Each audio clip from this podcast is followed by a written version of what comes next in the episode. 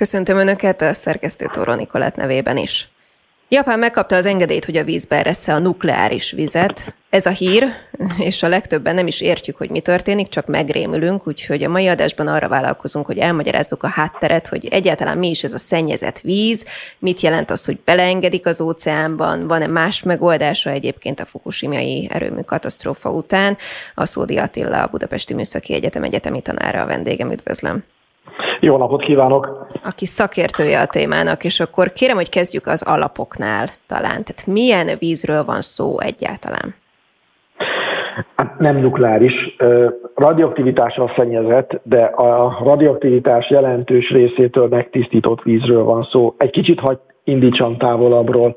Ugye 2011-ben, amikor a földrengés után a cunami nagyon súlyos károsodásokat okozott az erőműben, akkor ott három reaktor is megsérült, a hűtése lehetetlenült el, és ez oda vezetett, hogy a technológiai rendszer úgy mondjuk ezt, hogy inhermetikussá vált. Azóta 12 év óta egy ilyen rögtönzött hűtőrendszerrel hűtik ezeket a reaktorokat, valamint hidrogénrobbanások voltak, aminek következtében kinyíltak ezek az épületek, így aztán a csapadék egy része is be tud hullani az épületekbe, illetve a talajvíz egy része is be tud szivárogni, ami azt jelenti, hogy ezeket a vizeket elszennyezi a létesítmény ott belül az épületben. Na most természetesen ezeket a vizeket nem bocsátják ki a környezetbe, hanem folyamatosan kiszivattyúzták az elmúlt 12 évben az épületekből, és azért, hogy ne károsítsák vele a környezetet, tartályokban halmozták fel. Összesen 1,3 millió köbméternyi ilyen radioaktivitással szennyezett víz gyűlt össze mostanra a Fukushima-i telephelyen.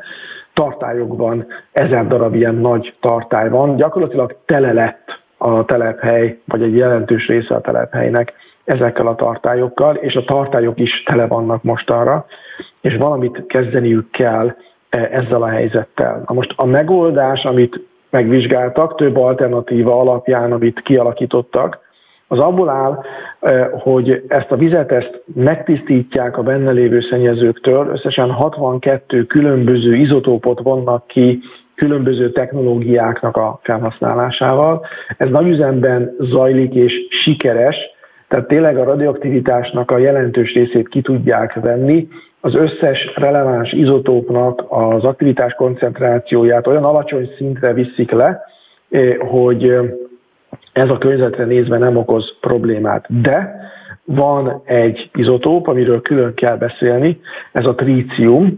A trícium az a hidrogénnek az egyik úgynevezett nehéz izotópja, és ez a hidrogén izotóp, ez radioaktív, 12 éves felezési ideje van, és enyhe lágy béta sugárzást bocsát ki. De az alapvető probléma az a tríciummal, hogy mivel a trícium az tulajdonképpen hidrogén, egy hidrogén izotóp, ezért a trícium az beépül a vízbe. Tehát úgy kell ezt elképzelni, hogy a vízmolekulák, a H2O molekulák egy pici része az egyik hidrogén helyett tríciumot tartalmaz. És hát sajnos, amit nem lehet megcsinálni, hogy a vízből eltávolítsuk a vizet. Nem lehet kiszelektálni ebben a hatalmas nagy volumenben ezeket a tríciumos vízmolekulákat a többi vízmolekulák közül. Tehát tulajdonképpen arra állított össze egy tervet a japán TEPCO, aki a telephelyért felel, aki a telephelyet üzemelteti, hogy szép lassan ezeket a tartályokat kiszivattyúzza a bennük lévő maradék radioaktivitást eltávolítja, de a tríciumot nem tudja belőle eltávolítani, és hát összességében egy 30 év alatt a tríciumot is tartalmazó vizet vissza fogják juttatni az óceánba, nagyon szigorú környezetellenőrzési feltételek között, tehát gyakorlatilag az éves trícium kibocsátásuk annyi lesz, mint ami normál üzemben is volt. Minden atomerőműnek van némi ilyen trícium kibocsátása, tehát a, az eredeti normalizmi kibocsátási szintnek megfelelően fognak tríciumot visszajutatni a környezetbe. Nagy mennyiségben higítani fogják azt a vizet, ami ezt a tríciumot tartalmazza, hogy ott, ahol visszajut az óceánba, ott ne tudjunk bedúsulni, és ne legyen nagy a koncentrációja nem is közvetlenül a parton fogják visszabocsátani, hanem egy egy kilométeres csövet építettek, ami a parttól egy kilométerre fogja bejuttatni az óceánnak az aljára ezt a vizet, és hát egy nagyon komoly környezetellenőrzési programot is fognak emellett működtetni, hogy ellenőrizni tudják azt, hogy ténylegesen az élőlényekben, a, a tengeri élőlényekben nem okoz ez olyan radioaktív anyagfelhalmozódást, ami problémát okozhatna. Ezt a tervet dolgozta ki a TEPCO, az üzemeltető, ezt a tervet a Japán Nukleáris Biztonsági Hatóság jóvá hagyta, és kértek a japánok segítséget a nemzetközi közösségtől. A Nemzetközi Atomenergia Ügynökség az elmúlt 12 évben nagyon sok segítséget adott mind a hatóságnak, mind pedig az önkormányzatoknak.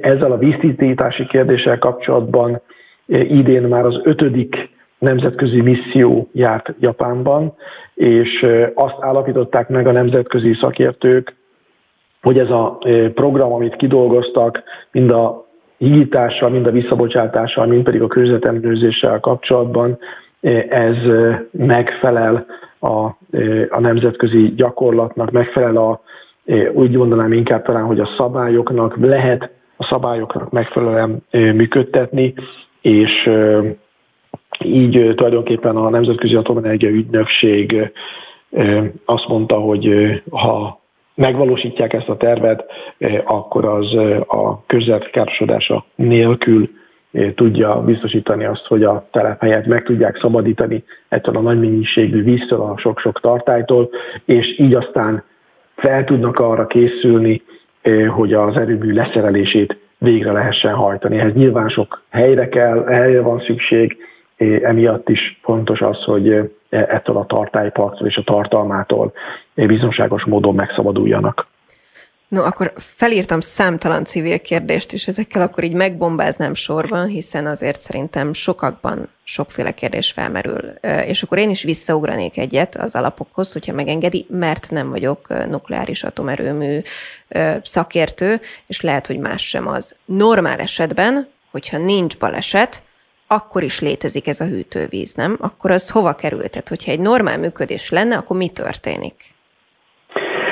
Normál esetben ezzel a sok különböző radioaktív izotóppal nem szennyeződik a víz. Uh-huh. Ugye normál, normál esetben úgy tessék elképzelni, hogy a hasadóanyag zárt pálcákban, fémpálcákban található, és ezek a fémpálcák, ezek megakadályozzák azt, hogy ezek a radioaktív anyagok, cézium, stroncium, egyéb izotópok, ezek kiussanak az üzemanyagból, és szennyezzék a, a hűtővizet. Ez az egyik nagyon nagy különbség a normál eset és a mostani fukushimai baleseti helyzet között.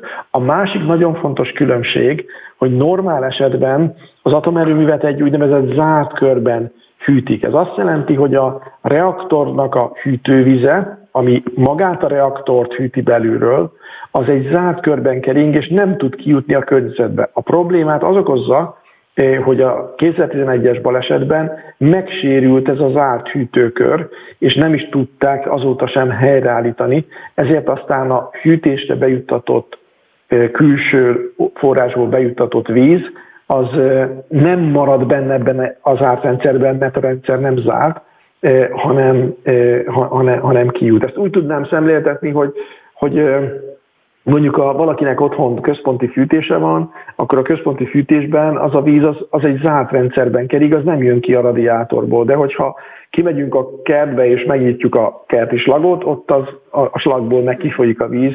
Tehát a, ez a különbség a zárt rendszer meg a nyitott rendszer között. Itt is valami ilyesmi különbséget tessék elképzelni. Szóval normál esetben a radioaktivitás benn marad ebben az zárt rendszerben, és nem tud kijutni a környezetbe. Itt pedig, hogyha nem szednék össze ezt a vizet, és nem kezelnék, akkor tulajdonképpen akadálytalanul kijutna az összes eh, radioaktivitás a környezetbe, amit nyilván nem szabad megengedni. Ezért gyűjtik össze a vizet, ezért kezelik, ezért aztán kivonják belőle eh, a radioaktív anyagokat, leszámítva a tríciumot. Tehát tulajdonképpen az egész ügyről nem is hallanánk, nem is lenne ügy, eh, hogyha ha a trícium nem lenne ott a, a szennyező anyagok között, és nem lenne az a tulajdonsága a tríciumnak, hogy a vízből ilyen mennyiségben nem lehet eltávolítani. Hát és gigamennyiségű vízről van szó, ugye, amit említett, 1,3 millió köbméter, jól emlékszem a számra, amit Igen. mondott. Ez Igen. például normális, tehát hogy minden atomerőműnél létezik ilyen mennyiségű víz, csak rendszeren belül nem szennyezve? Nem, nem, nem létezik a normál atomerőművekben ilyen mennyiségű víz. Éppen a zárt hűtőrendszer miatt nincsen szükség erre a hatalmas nagy vízmennyiségre. Tehát, bocsánat, ha jól értem, akkor ez egy ilyen 22-es csapdája, tehát hogy onnantól, hogy megsérült, kellett még több kvázi hűtővizet használni, ami meg még jobban szennyeződött, hiszen szennyezte a megsérült atomreaktor hiszen, hiszen megsérült. Így van. Tehát egy normál atomerőműben az a víz, ami ténylegesen az üzemanyaggal, de ott is zárt üzemanyaggal, tehát nem szivárgó üzemanyaggal, hanem zárt üzemanyaggal, hermetikus üzemanyaggal találkozik, az 100-200 köbméter, de az úgy mondanám, hogy kvázi örökre be van zárva abba a rendszerbe, tehát az nem jön ki. Úgyhogy itt a, a, a cunami utáni sérülés a hidrogénrobbanások miatti sérülés az, ami a, a problémát ö, ö, okozza. Ezért van az, hogy folyamatosan keletkezik víz.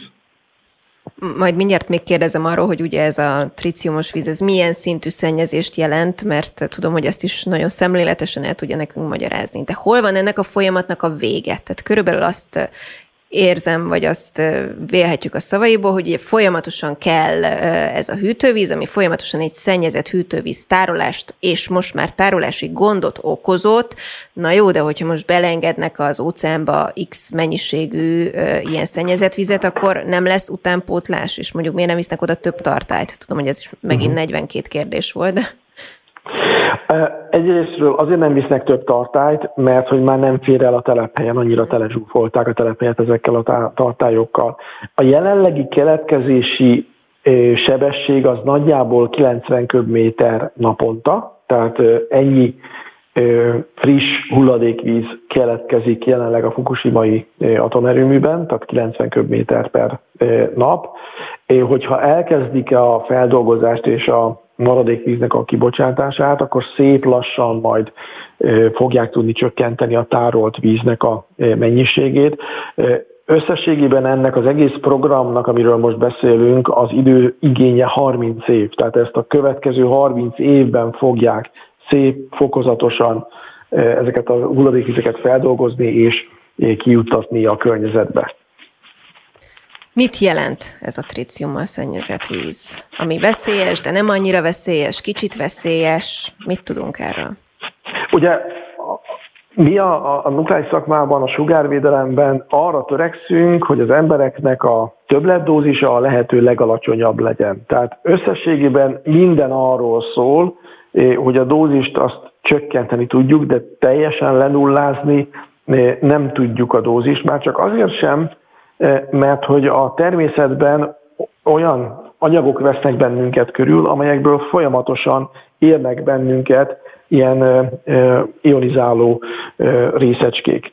Az embernek mindig is volt sugárterhelése, ez az úgynevezett természetes háttérsugárzás, és érdekes módon a tríciumból is folyamatosan van a szervezetünkben, és van a környezetünkben. Azért, mert a kozmoszból érkeznek nagy energiás részecskék, eh, amelyek a eh, levegőben lévő eh, nitrogénatomokkal reakcióba lépve tríciumot állítanak elő. Ez egy, ennek egy pici hogy mondjam, előállítási gyakorisága van ennek a folyamatnak, de ennek ellenére keletkezik folyamatosan trícium, és van egy egyensúlyi trícium koncentráció a légkörben, természetesen a levegőben lévő párában megjelenő trícium, aztán a csapadékkal kihullik és bekerül az élővizekbe, és bekerül az ivóvízbe is. Ez olyannyira így van, hogy az ivóvízre vonatkozóan vannak normák, ugye van például a, a nitrát tartalmára vonatkozóan előírás van, a nehéz szém tartalmára vonatkozóan az ivóvíznek ilyen szabályrendszere, és Bizony, a trícium aktivitás koncentrációra is van határérték. Országonként változó, de nagyon sok helyen kb. 1500 bekerel per liter az ivóvíznek a a maximális trícium aktivitás koncentrációja. Ez azt jelenti, hogy, hogy másodperc, tehát az az ivóvíz megiható, amiben másodpercenként 1500 darab trícium atom bomlik el. Ez nagy értéknek tűnik, azért ilyen nagy ennek a, a határértéknek az értéke, mert hogy a trícium, ahogy mondtam már, lágybéta sugárzást bocsát ki, tehát kevéssé veszélyes a, a szervezetre. Ha külső sugárforrásként tekintjük, akkor ezek a béta részecskik, amik kilépnek a tríciumból, ezek 5 mm-nyi levegőben már elnyelődnek, a bőrön sem mennek át. Belső sugárterhelés szempontjából van egy kicsit nagyobb jelentősége, vízzel, ha megisszuk, vagy étellel, ha elfogyasztjuk, akkor bekerül a szervezetünkbe, és adni tud egy pici többlet dózis, de mivel kis energiás sugárzásról van szó, ez, ez nem olyan probléma, mint mondjuk a, a cézium, vagy a kobaltnak, a, vagy a stronciumnak a sugárzása. Egy másik nagyon fontos tulajdonsága a tríciumnak az, hogy nem akkumulálja a szervezet. Tudnék mondani egy ellenpéldát, ugye a, a, a, biztosan emlékszik rá, hogy amikor a Csernobyl baleset volt, akkor a környékbeli lakosságnak jódot, jód tablettát osztottak. Erre azért van szükség, mert egy reaktor baleset során különböző izotópok juthatnak ki a környezetbe, az egyik ilyen izotóp a jód, és az a jód, ez mivel a pajzsmirigy nagyon szereti a jódot, használja a, a saját biológiai folyamataihoz a pajzsmirigy a jódot, ezért a jódot a pajzsmirigy felhalmozza, és hogyha radioaktív jód kerül be a szervezetünkbe, azt ugyanúgy felhalmozza a pajzsmirigy, és ennek következtében a pajzsmirigy jelentősen nagyobb többletdózist kaphat, hogyha az adott személy felvett radioaktív jódot, mint hogyha ez nem történt volna meg, és aztán utána ez elindíthat a pajzsmirigyben rákos folyamatokat. Ezt megint csak a Csernobyl után nagyon jól láttuk, a szovjet hatóságok nem védték jól az erőmű körüli területeken élő gyerekeket, és nagyjából 10 ezer gyereknél alakult ki a Csernobili balesetet követően a Szovjetunió területén pajzsmirigy rák a pajzsmirigyet ért többlet sugárzás következtében. Most ugye azt mondom, hogy ez egy ellenpélda, tehát hadd térjek vissza a tríciumra, szóval addig, amíg a pajzsmirigy például a jódot felhalmozza, vagy vannak csontok, amelyek bizonyos más izotopokat felhalmoznak, a tríciumot nem halmozza fel a, a szervezetünk, egyetlen egy szerv sem szereti a tríciumot megkötni, hiszen a trícium, ahogy mondtam, a H2O molekulában, a víz molekulában van jelen, és a, a vizet azt, azt nagyon gyorsan kicseréli a szervezetünk. Ugye rengeteg vizet fogyasztunk, másfél-két, sőt ilyen forróságban akár napi három liter vizet is el kell fogyasztani, amit kipárolgunk, vagy, vagy vizelet útján távozik a szervezetünkből, és ennek következtében a trícium is ugyanígy távozik a szervezetből, úgyhogy azt szoktuk mondani, hogy a tríciumnak az úgynevezett biológiai felezési ideje, tehát annak az idei, időjeit, ha nézzük, hogyha egy, egy adott trícium molekula bekerül, vagy tríciumatom bekerül a szervezetünkbe, hogy az mennyi időt tölt a szervezetünkben, e, ez a biológiai felezési idő, ez 7-14 e, nap, tehát sokkal rövidebb, mint a fizikai felezési idő, a 12 év, úgyhogy emiatt is van az, hogy a vízre vonatkozó trícium aktivitás koncentráció határérték az viszonylag magas. Tehát összességében azt tudom mondani, hogy ez a tríciummal szennyezett víz, bár nem szeretjük ezt, hiszen a nukleáris szakma alapvetően arra törekszik, hogy a radioaktív anyagokat összegyűjtse, elzárja a környezettől. Ebben az esetben ez a tríciumos vízkibocsátás, ez nem fog maradandó károsodást, vagy akármilyen negatív hatást, károsodást okozni a Japán keleti partjainál található élővilágra. Nagyon alacsony aktivitás koncentrációval fogják, az ivóvízre vonatkozó aktivitás koncentrációval fogják kibocsátani, és az előbb már említett monitoring program segítségével nyomon fogják követni ennek a, ennek a radioaktivitásnak az útját.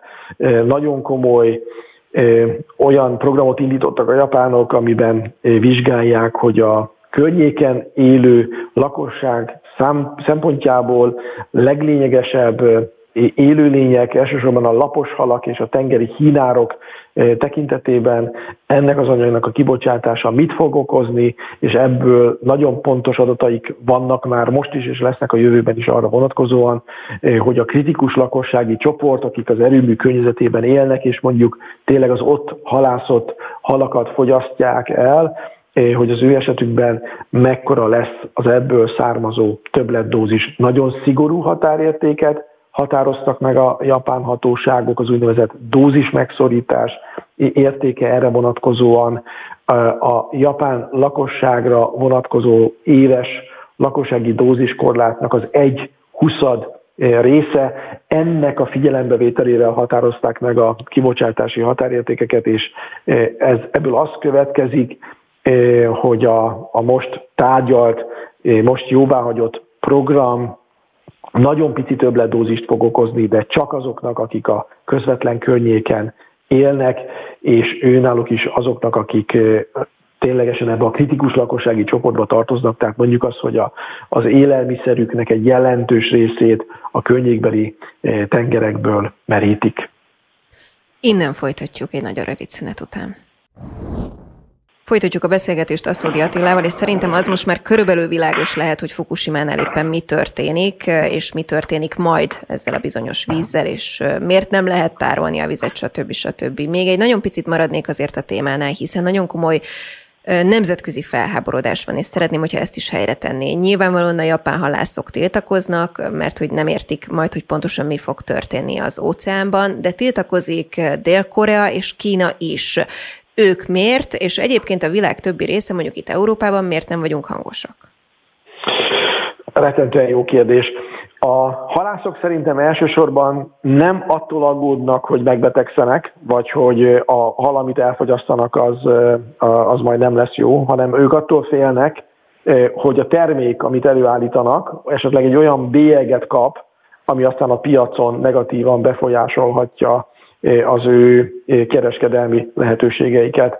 Tudni kell, hogy több ország szankcionálta a japán tengeri termékeket, hosszú ideig nem fogadtak, például Kínába sem Japánban halászott konzervhalakat, illetve egyéb halakat. Ez az akadály mostanra elhárult, szóval a halászok szerintem azért aggódnak, hogy, vagy amiatt aggódtak, hogy, hogy esetleg ez megismétlődik. Szerintem azzal a a környezetellenőrzési programmal, amiről a beszélgetés első felében foglalkoztunk, ezzel a probléma ez, ez elhárítható. Na most a nemzetközi felháborodás nagyon érdekes, hogy én úgy látom, hogy elsősorban Dél-Korea irányából van a legtöbb támadás kérdés. Persze más országokat is érint ez a dolog, de hogy elsősorban Dél-Koreából jön. Na most én éppen abban a szerencsében részesültem, hogy a múlt héten kint jártam Dél-Koreában, én magam is láttam demonstrálókat, és láttam, hogy ez tényleg nagyon forró krumpli most ebben a pillanatban Dél-Koreában. De én azt tapasztaltam, hogy ez elsősorban nem környezetvédelmi és nem külpolitikai kérdés, hanem belpolitikai kérdés. Arról van szó, ezt mi nyilván nem annyira követjük nyomon, hogy a távol-keleten mi, mi zajlik, de Dél-Koreában 2022-ben voltak választások, ugye Dél-Korea egy elnöki köztársaság, tehát az elnök a az elnök nem csak egy protokoll elnök, hanem, hanem ő tulajdonképpen a kormánynak az irányítója és a politika meghatározója. És a 2022-es választásokon egy konzervatív elnök került hatalomra, aki abszolút pronukleáris programot visz, míg az előtte lévő elnök liberális volt, aki 2017 és 22 között irányította Dél-Koreát, és, és ő nagyon komolyan a, a dél-koreai nukleáris program ellenében dolgozott. Eleve átírta az energiastratégiát, és a nemzetközi nukleáris szakmában is nagyon aktív dél-koreai nukleáris cégeket, hát hogy mondjam, hátrányos helyzetbe hozta.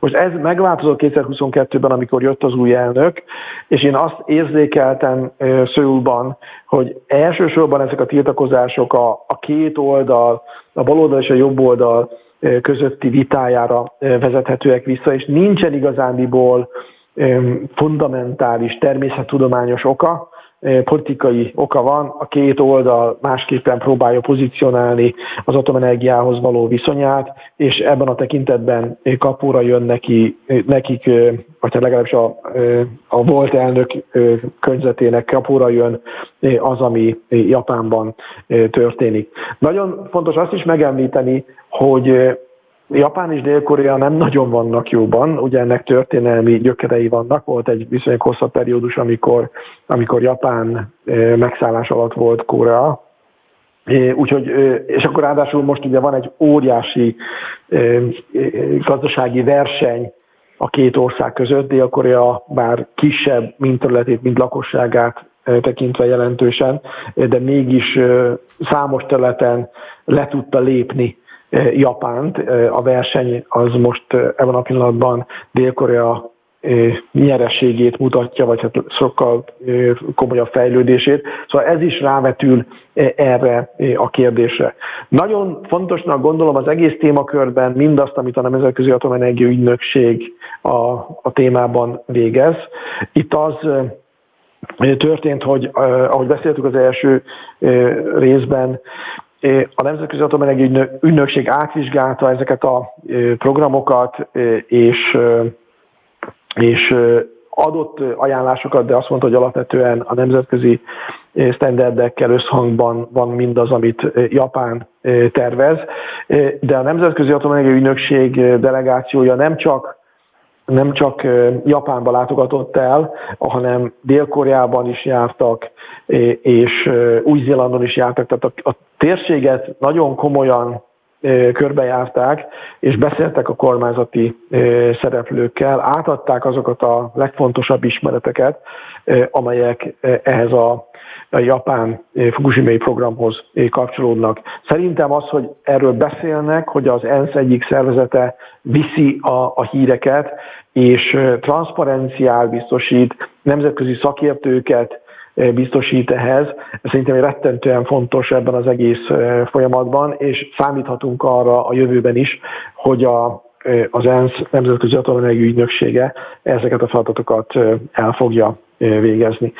Európában miért nem foglalkozunk vele? Hát valószínűleg túl messze van ahhoz, hogy bárki is feltételezze, hogy ez a radioaktív anyag eljuthatna hozzánk. Megjegyzem, Dél-Koreától is 2000 kilométerre van valójában ez a, ez a kibocsátás, tehát hogy esélye nincsen annak, hogy ez a szennyeződés, ami nagyon kismértékű szennyezett víz kibocsátását jelenti, hogy az el tudna jutni Dél-Korea partjaihoz.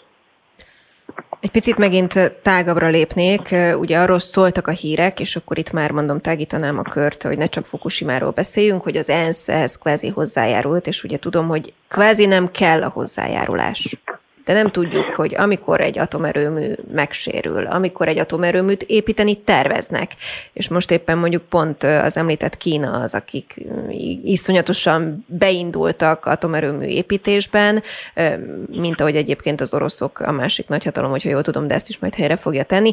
Ez kell, létezik-e olyan nemzetközi együttműködés, egyezmény, bármi, ami ezeket kvázi felügyeli, akitől engedélyt kell kérni, vagy mindenki azt csinál igazából a világon, amit akar, és így fordulhat elő, hogy mondjuk kvázi egy veszélyes helyen, egy földrengéstől nem védett helyen Japán épített egyet annó.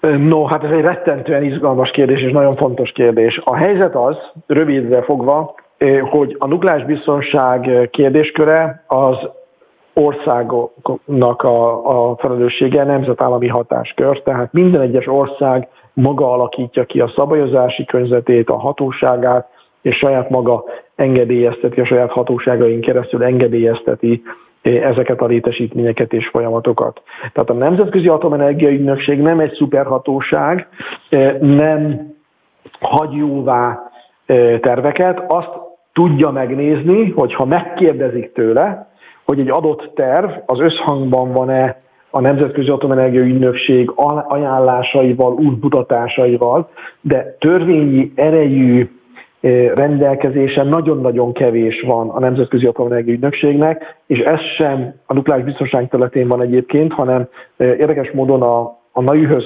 eh, tartozik a nukleáris anyagok és a nukleáris fegyverek elterjedésének, rossz szándékú katonai célú felhasználás elterjedésének a megakadályozása. Tehát abban tényleg kvázi hatósági jogköre van a NAÜ-nek, hogy ellenőrizze, hogy a nukleáris anyagokkal és nukleáris technológiákkal szabályosan bánnak-e, és elkerülik azt, hogy illetéktelen kezekbe atomfegyverrel nem rendelkező országok kezébe kerüljenek mondjuk atomfegyverek vagy atomfegyver technológiák.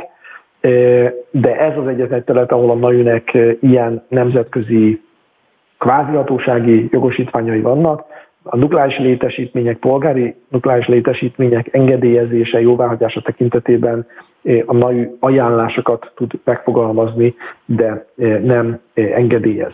Na most az említett két ország, Kína és Oroszország, de az összes többi ország szempontjából is azt tudom mondani, hogy nagyon komoly fejlődés zajlik ma a világban az atomenergia területén.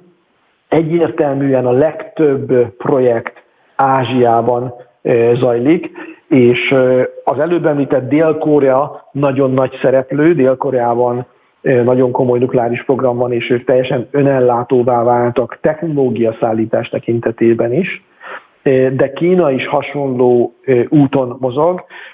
Kínában egy olyan nukleáris programot valósítanak meg, aminek a legelején különböző külföldi technológiák megvásárlása volt, amerikai francia, orosz és egyéb technológiákat is vásároltak, és ezeket megépítették Kínában, megismerték őket, de nem csak ennyi történt, hanem Kína egy ugye hatalmas anyagi és emberi erőforrásokkal rendelkezik, és ezeket az erőforrásokat nagyon okosan építkezve arra használta fel, hogy önálló nukleáris kompetenciákat fejleszen ki, és ma már Kína képes arra, hogy eh, egyrészt a nyugati tervek alapján, vagy orosz tervek alapján építsen otthon atomerőművet, de képessé vált arra is, eh, hogy saját terveket tud ma már kidolgozni, saját atomerőművi technológiája is van Kínának, és építés alatt vannak ilyen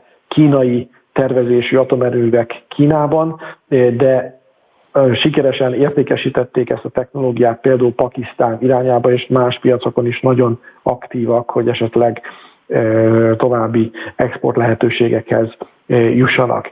A kínai hosszú távú tervekben az szerepel, hogy 120 atomerőmű blokkal rendelkezzenek.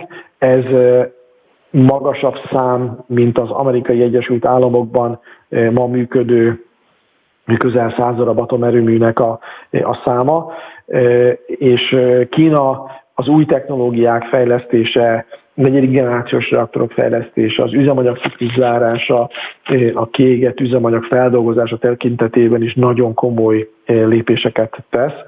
Úgyhogy itt bizony 2050-re egy nagyon erős polgári nukleáris programmal rendelkező Kínát fogunk látni, de nem kell 2050-ig várni, ez a, ez a folyamat már ma is nagyon komolyan zajlik, és például atomerőmű építésben e, rengeteg előremutató technológiát e, tanultak meg és, és alkalmaznak.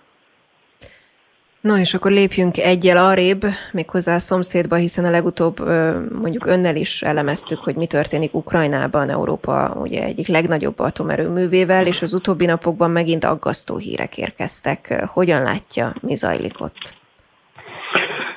Én azt gondolom, hogy az Aprozséban, az atomerőműben zajló események azok nagyon agasztóak, továbbra sincsen nyugalom, és továbbra sem tudom azt mondani, hogy, hogy nem történhet baj, mert sajnos igenis történhet. Mind a mellett, hogy szerintem nem érdeke egyik félnek sem, sem az oroszoknak, sem az ukránoknak, hogy baja essen az Aprozsé atomerőműnek de én őszintén szóval úgy gondolom, hogy a legnagyobb veszély most jelenleg így július második felében az, hogy rengeteg irracionális esemény történt az elmúlt másfél évben, és ez, a, ez az irracionalitás egy óriási kockázat. Nem nem tudom azt mondani, hogy, hogy biztosan minden szereplő a következő időszakban is majd racionális döntések mentén racionálisan fog cselekedni. Ugye az a helyzet, hogy a zaporozsiai atomerőmű tulajdonképpen a frontvonalon található. Ugye 2022 márciusában elfoglalták ezt a területet az oroszok, ugye délről keletről, északról és délről is benyomultak az orosz csapatok Ukrajnába, és délről tulajdonképpen ellenállás nélkül el tudtak menni nagyon rövid idő alatt, néhány nap alatt a Nyepper folyóig. A Nyepper egy természetes határa az ukrán területen belül, ott álltak meg az orosz csapatok, és azóta gyakorlatilag ez a frontvonal be van fagyva. 2022 márciusában az orosz csapatok erővel, katonai erő alkalmazásával bementek az Aprozsai atomerőműbe.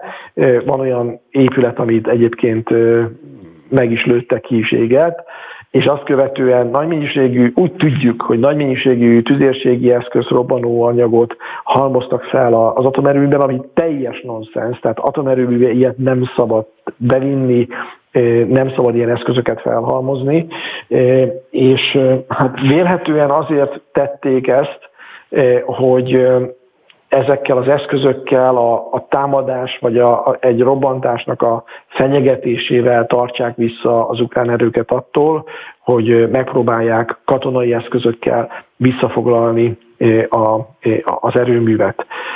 Voltak arról hírek, hogy adott esetben a a hűtőrendszer környékén esetleg elhelyeztek aknákat, tudunk arról, hogy hadianyaggal megrakott orosz teherautók vannak, voltak korábban, és talán vannak még most is turbinacsarnokokban.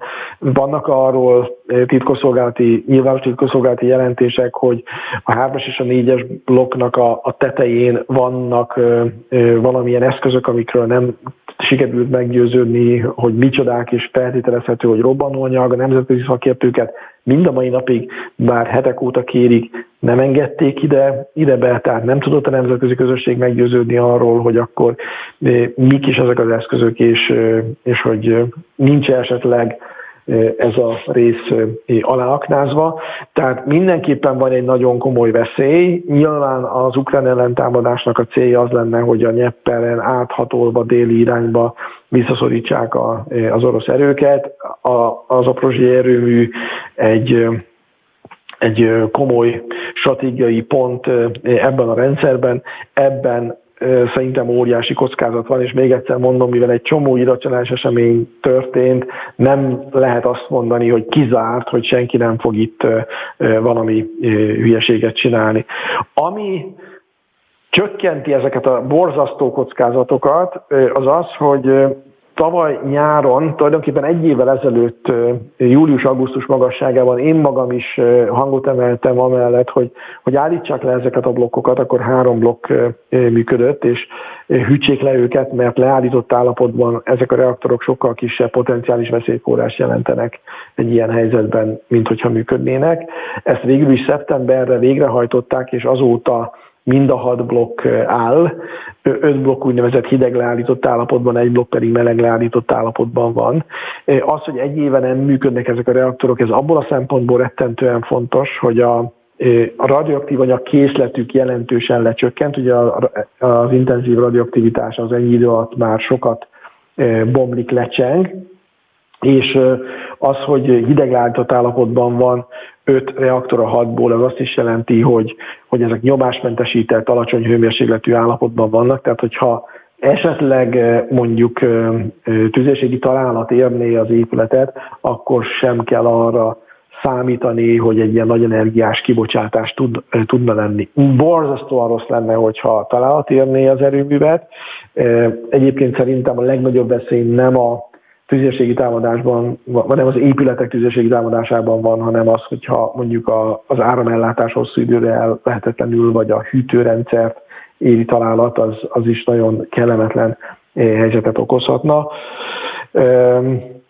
De összességében azt mondom, hogy a eh, körülményekhez képest eh, lecsökkentették a, a kockázatokat, sokkal rosszabb lenne a helyzet, hogyha üzemeltetnék a blokkokat, és az utolsó aspektus, amit mondanék, hogy ugye most már több mint egy hónappal ezelőtt történt, hogy felrobbantották a, a kahovkai gátat, és ennek következtében az a hatalmas nagy tározó tó, ami hűtővizet adott a, a zaporizsiai atomerőműnek, az gyakorlatilag leürült, úgyhogy ebben a pillanatban nincs is abban a helyzetben a, a létesítmény, hogy vissza tudjon indulni és hosszabb ideig működni tudjon. Most lát, láttuk a héten már a hírekben, hogy az ukránok arról beszélnek, hogy, hogy újra kell építeniük a Kaufkai gátat. Én a robbantás után nem sokkal leírtam a blogomon, hogy szerintem az Zaporozzsai atomerőmű hosszú ideig működésképtelen marad. Egyszerűen a Kahovkai gát felrobbantása utáni helyzet az nem alkalmas arra, hogy, hogy abban tartósan ezeket a blokkokat működtetni lehessen, tehát vissza kell állítaniuk a névlegeshez közeli vízszintet, amihez tulajdonképpen vissza kell építeniük a gátat. Úgyhogy valószínűleg a, a, a régió az Aporozsi atomerőműnek a működtetését el fogja, hogy mondjam, tehát hogy kénytelen lesz eltekinteni az Aporozsi atomerőmű működtetésettől még hosszabb ideig, mert egyszerűen nem lesz, vagy nincsen elég hűtővíz ahhoz, hogy, hogy a tartós üzemeltetésnek a feltételei biztosíthatóak legyenek. De ez azt is jelenti, hogy akkor kvázi áram nélkül marad az a térség? A, nem feltétlenül, ugye összességében még van három telephely és 11 darab blokk Ukrajnában, tehát a távvezetéki hálózaton keresztül a többi létesítményhez hozzáférnek. Ugye Ukrajna egy hatalmas ország, nagyon komoly nehéziparral, vagy legalábbis nagyon komoly nehézipara volt a háború előtt. Jelenleg nagyon jelentős tartalékkapacitásaik vannak, mert a lakosság egy jelentős része elmenekült, mert, a, mert az ipar összeomlott. Tehát az áramellátás, hogyha nem lövik a villamos hálózatot, akkor az áramellátás biztosítható forrás oldalról nincsen probléma, de az aprózsi erőmű tartósan nem, nem üzemeltethető. Igazániból a kaukai gát felrobbantása szerintem azt is jelenti, hogy az a hosszú távú orosz cél, hogy ők én úgy értettem, hogy azért akarták elcsatolni az Aprozsia atomerőművet, mert onnan akarták a krímet és a, az egész ö, újonnan elfoglalt területeket ellátni árammal. Szóval ez a terv, ez, ez most ö, ellehetetlenült és még jó darabig ö, így magából az Aprozsia atomerőműből nem is lesz ez a térség ellátható, de még egyszer hangsúlyozom, hogy a, a többi ukrán, illetve orosz erőmű a villamoshálózat működőképessége mellett tudja biztosítani az áramellátást ezen a, ezen a területen is. Összességében mi a legaggasztóbb egyébként ezzel kapcsolatban?